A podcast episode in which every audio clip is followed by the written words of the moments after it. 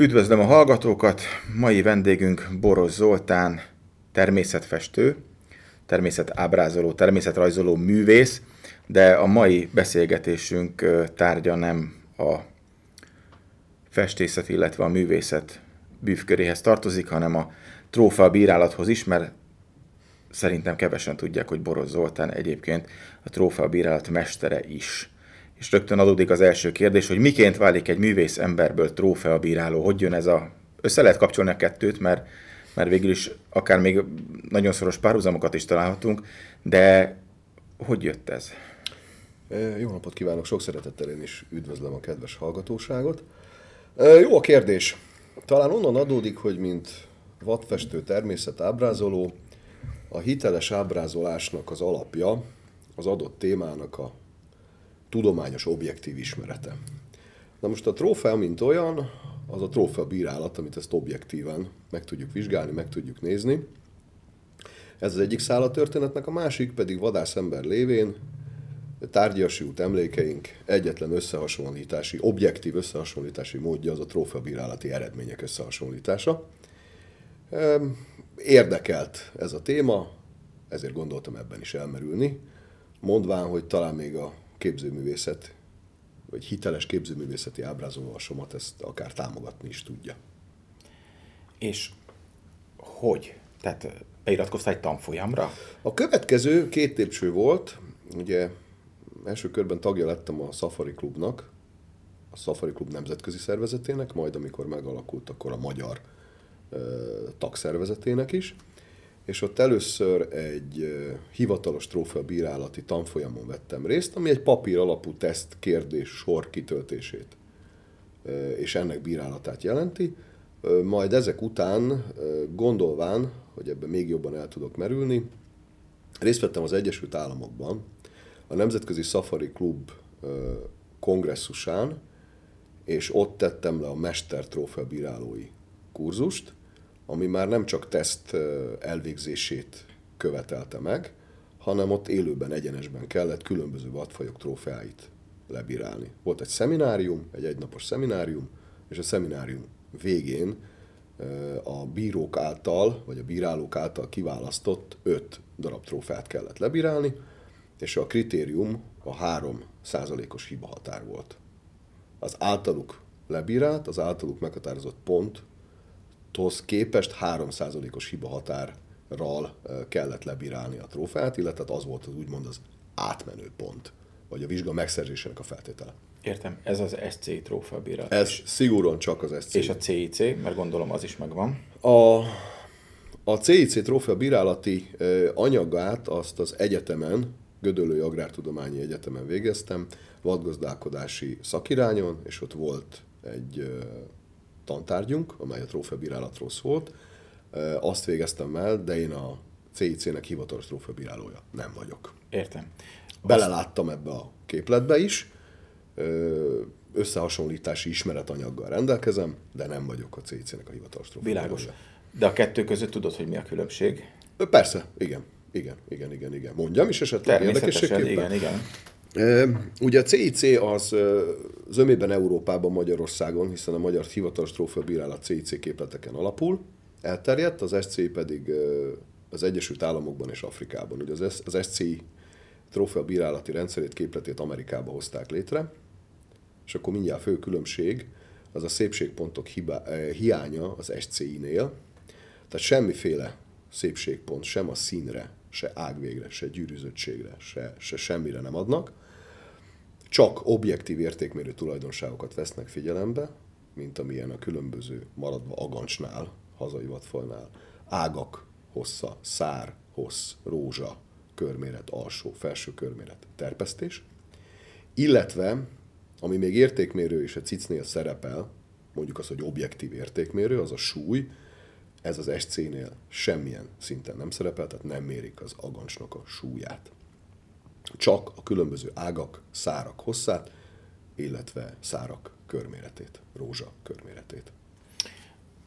Ezzel már gyakorlatilag el is mondtad, meg is válaszoltad a következő kérdést, amit föltettem volna, hogy miként épül fel az SC pontrendszere, tehát akkor ezzel most nagyjából úgy látjuk, hogy a, csak a mért centében mérhető hosszok azok, amelyek számítanak. Tehát ugye az SC akkor a súlyjal egyáltalán nem foglalkozik. Nem, nem, nem, nem, sem szépségpontokkal. Ö, ha jól gondolom, akkor te, mint ö, európai magyarországi ember, egy nagy kudut is gond nélkül le tudsz bírálni. Természetesen, igen. Vagy akár egy bölényt. Így van, így van, így van, így van. Különböző. A Safari Klubnál ez úgy néz ki, hogy a vadfajokat, amelyeknek trófea alakulása hasonló, azt hasonló trófea bírálati képlettel, gyakorlatilag ugyanazzal a képlettel bírálják. Az általad említett fajok esetében a kudu az egy külön kategória, mert ugye az a csavarcarúak csoportjába tartozik, viszont maradjunk a bölénynél, az egyszerű szarvalakulás, ott csak a, a host, illetve a bázis körméretet mérik. A kudunál sincs ez másképp, viszont a csavart szarúaknál ugye a méretfelvételi helyekben vannak finomságok, apróságok, amelyekre fontos odafigyelni, hiszen nem mindegy, hogy milyen görbület mentén veszed fel az adott szarv host. Azt nem tudom szabad-e itt megjegyeznem, fontos, és szerintem érdekes, hogy a hazai vadgazdálkodási elveknek én azt gondolom, hogy a CIC pontszám az jobban megfelel. Tudnilik az én veszőparipám az, amit már próbáltunk is a Safari Clubnál többször szóvá tenni, hogy az, azok az értékmérő tulajdonságok, amelyek szoros összefüggésben vannak az egyet korával, azok valamilyen szorzó segítségében nagyobb súlyban szerepeljenek az, egyet, az adott trófea bírálati képlettel. Tudnélik azt a vadgazdálkodási elvet, hogy csak érett trófákat ö, díjazzanak jobban, kerüljenek előbb a rangsorba, az az elv, ha csak a hosszát mérjük, akár az ágak hosszát, akár a szár hosszát, és azokat az értékmérő tulajdonságok, amelyek összefüggésben vannak a korral, nem veszük nagyobb súlyban, latban a trófea bírálati képletnél, akkor azt eredményezi, hogy csak a középkorú, középkor végén, vagy a fiatal egyedeket, lásd gimpszarvas essenek, vagy hozzák terítékre, díjazzák, tehát a túl korai lelövést re vezethet, vagy azt erősíti ez a trófea bírálati képlet, amely nem veszi figyelembe azokat az értékmérő tulajdonságokat és azoknak a többszörös szorzóba való díjazását. Értem. Hát ez csak egy ilyen kis szakmai mérség. Nem baj, hogyha ebbe is egy kicsikét elmélyedünk, illetve szó esik róla. Minden esetre a magyarországi vadgazdálkodási szempontok ugye kategorizálják az elejtési mechanizmusokat, és ugye a golyó érettségi fok nem véletlenül van megállapítva. Persze, persze, persze, persze. Hát az SC-nél ilyen nincs. Amit már mondtam, csak a hossz számít, minden egyes ágnak a hossza, minden egy, tehát két szárnak a hossza, az ágak hossza, azért mondok ágakat és szárat, mert minduntalan a gímszarvas jár a fejembe. Vajon miért? Vajon miért? Igen. Ö, Mi volt a legkülönlegesebb trófea, amit, amit bíráltál?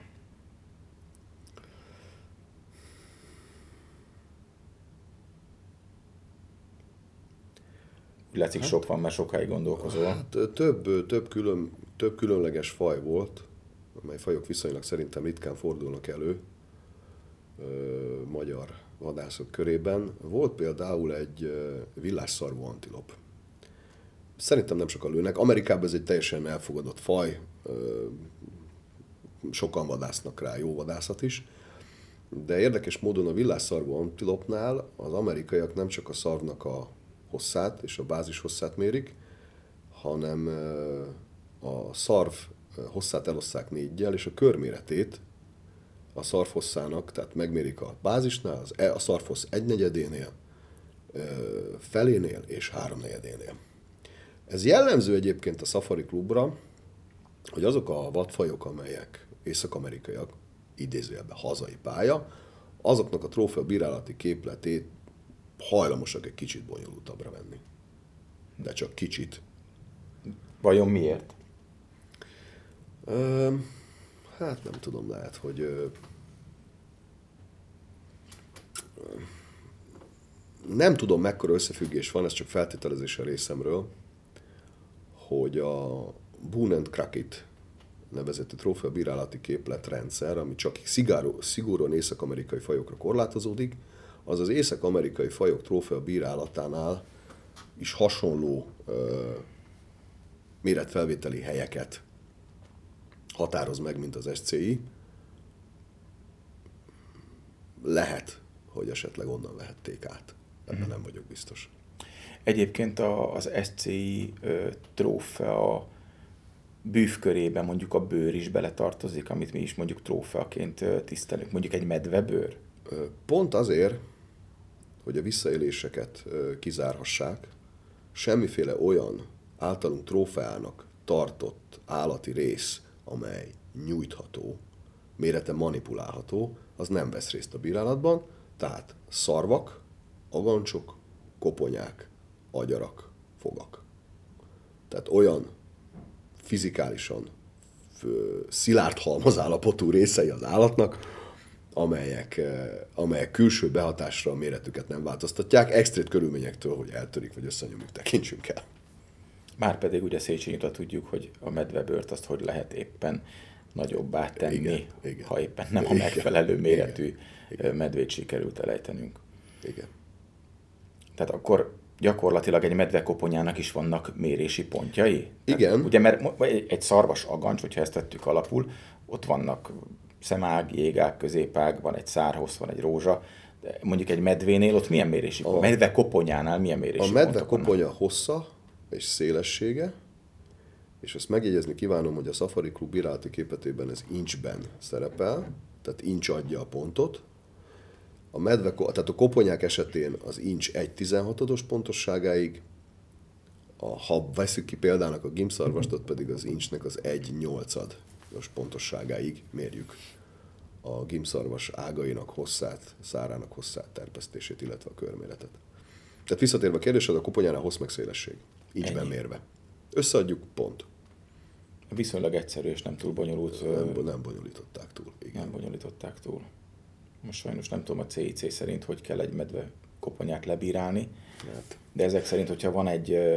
Én azt gondolom, ezek az értékmérők biztos, hogy a CIC-nél is szerepelnek. Kérdés az, hogy vannak esetleg valamilyen szorzók, egyéb uh, szépségpontok. Én ezt nem tudom megválaszolni. Nem tudom én sem. Nem tudom.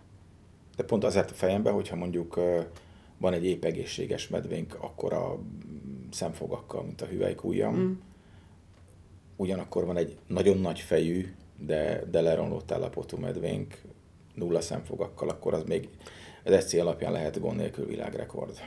Ha engem kérdezel, én biztos, hogy a kopott szemfogú medvét díjaznám valahogy. Lehet, hogy azért engem sokan elítélnek, de ahogy az oroszlánok elejtésénél is jelenleg Afrikában szigorú ö, korkövetelmények vannak, tehát adott kor alatt nem lehet elejteni az oroszlánt. Pontosan azért, mert életmódjából fak, fakadóan hogyha a csoportban élő oroszlán, hímoroszlánt ejted el, el, akkor az oroszlánok az egy jellegzetes tulajdonsága, hogy az új hím, amelyik jön, mivel nem az ő genetikai állományát hordozzák a fiatalok, azokat megöli.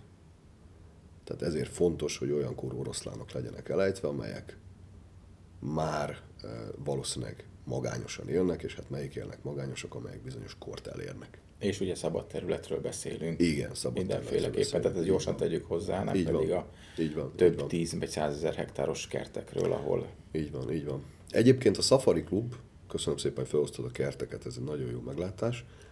A trófeák rangsorolására két különböző, fajonként is lebontja, rendszerezi a szabad területen elejtett, illetve a kertben elejtett vadak ranglistáját, tehát nem keveri. Ergo azok a vadfajok, amelyek kertben lettek elejtve, azok egy külön ranglistán szerepelnek, és ezzel végül is mondhatnám azt, hogy ez így korrekt, hiszen úgymond a tápos állat közé nem keveredik be a szabad területi, illetve hát a, aki doppingolt, az a doppingoltak között versenyezzen. Ez akár egy jó gondolat is lehet, tehát csak kérdés, Szerintem hogy mennyi ebből a betartható, illetve ami, ami követhető. Hát nyilván ez egy jó kérdés.